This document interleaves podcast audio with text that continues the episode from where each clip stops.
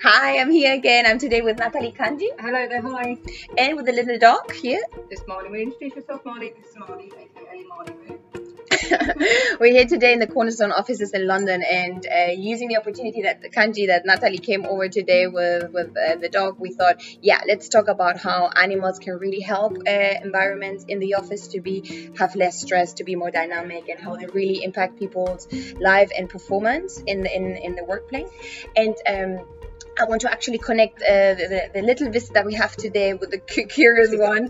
She's after cake. We have cake here, so she wants to eat. um, I was this year in the event from uh, Bill Bowman through London, and I met and I heard the amazing story from Brisa Baldock, that she was explaining a little bit how dogs really help her, how she has her own dog that she goes to to work with, and how they're really such an amazing tool for companies to help people that maybe have a little bit of stress or anxiety to have a more healthy environmental in, environment in the in the office.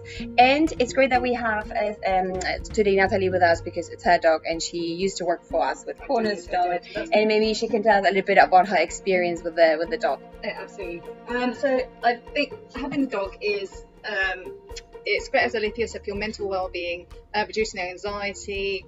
Also, just your general, you know, it just really kind of cheers you up.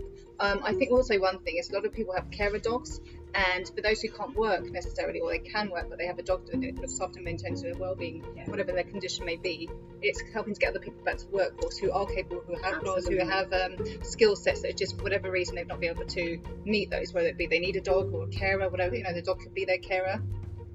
But it does just generally helps with the flow and the dynamics of the office as well. I mean, we brought Marnie here and she literally just ran around first, so zooming around the place, and it made everyone smile and giggle. And you know, you can have a really stressful day, you know, people know that, you know, work life is very serious, very full on, and having a dog that just makes you smile, they'll do the funniest things or what, belly rubs, but it just, it totally, it's all to do with mental well-being, because there's everyone likes animals, and animals are great, and they make you smile and they make you happy. And I do, I fully agree. I mean, I, I remember being very jealous when I see places and companies online. Yeah. Not jealous. I mean, I loved working here. I absolutely did. Um, they didn't pay me to say that. I did love working here. um, but I was having animals, and I think, well, why can't they?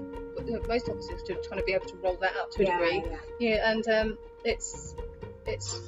It's nice. It's great. It's I mean, nice, I think yeah. for, from my point of view, what I see is there are some people that need their dog to reduce stress, yeah, to have anxiety, sometimes to be able to move around the office because they have some kind of disability. Yeah. And I think companies need to be open about having the, the pets within their, their office environment, because you have to be inclusive. And yeah, if you have a diverse workforce, maybe this is part of your policy within diversity too. I think so. I mean, for me, myself, I mean, I consider actually my kind of one of the things about going back to work, and it would be part time.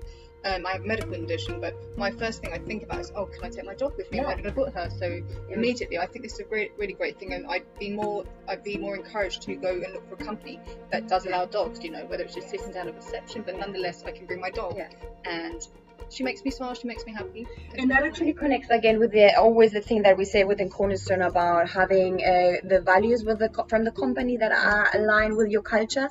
And if you are an inclusive company, yes, where diversity is part of your strategy, and you really want to have different people within the company, it is important that you have those policies in this space for people to, for example, bring their pet to work. Yeah. Thank you so much, Thank Natalie. Much. We're going to be posting this uh, later online, and of course sharing also the blog, so you can give me a little bit of your opinion. Say I would love to hear uh, Bill Bowman's opinion, and also Lisa Baldock, and Natalie is also on LinkedIn. We will be sharing our views.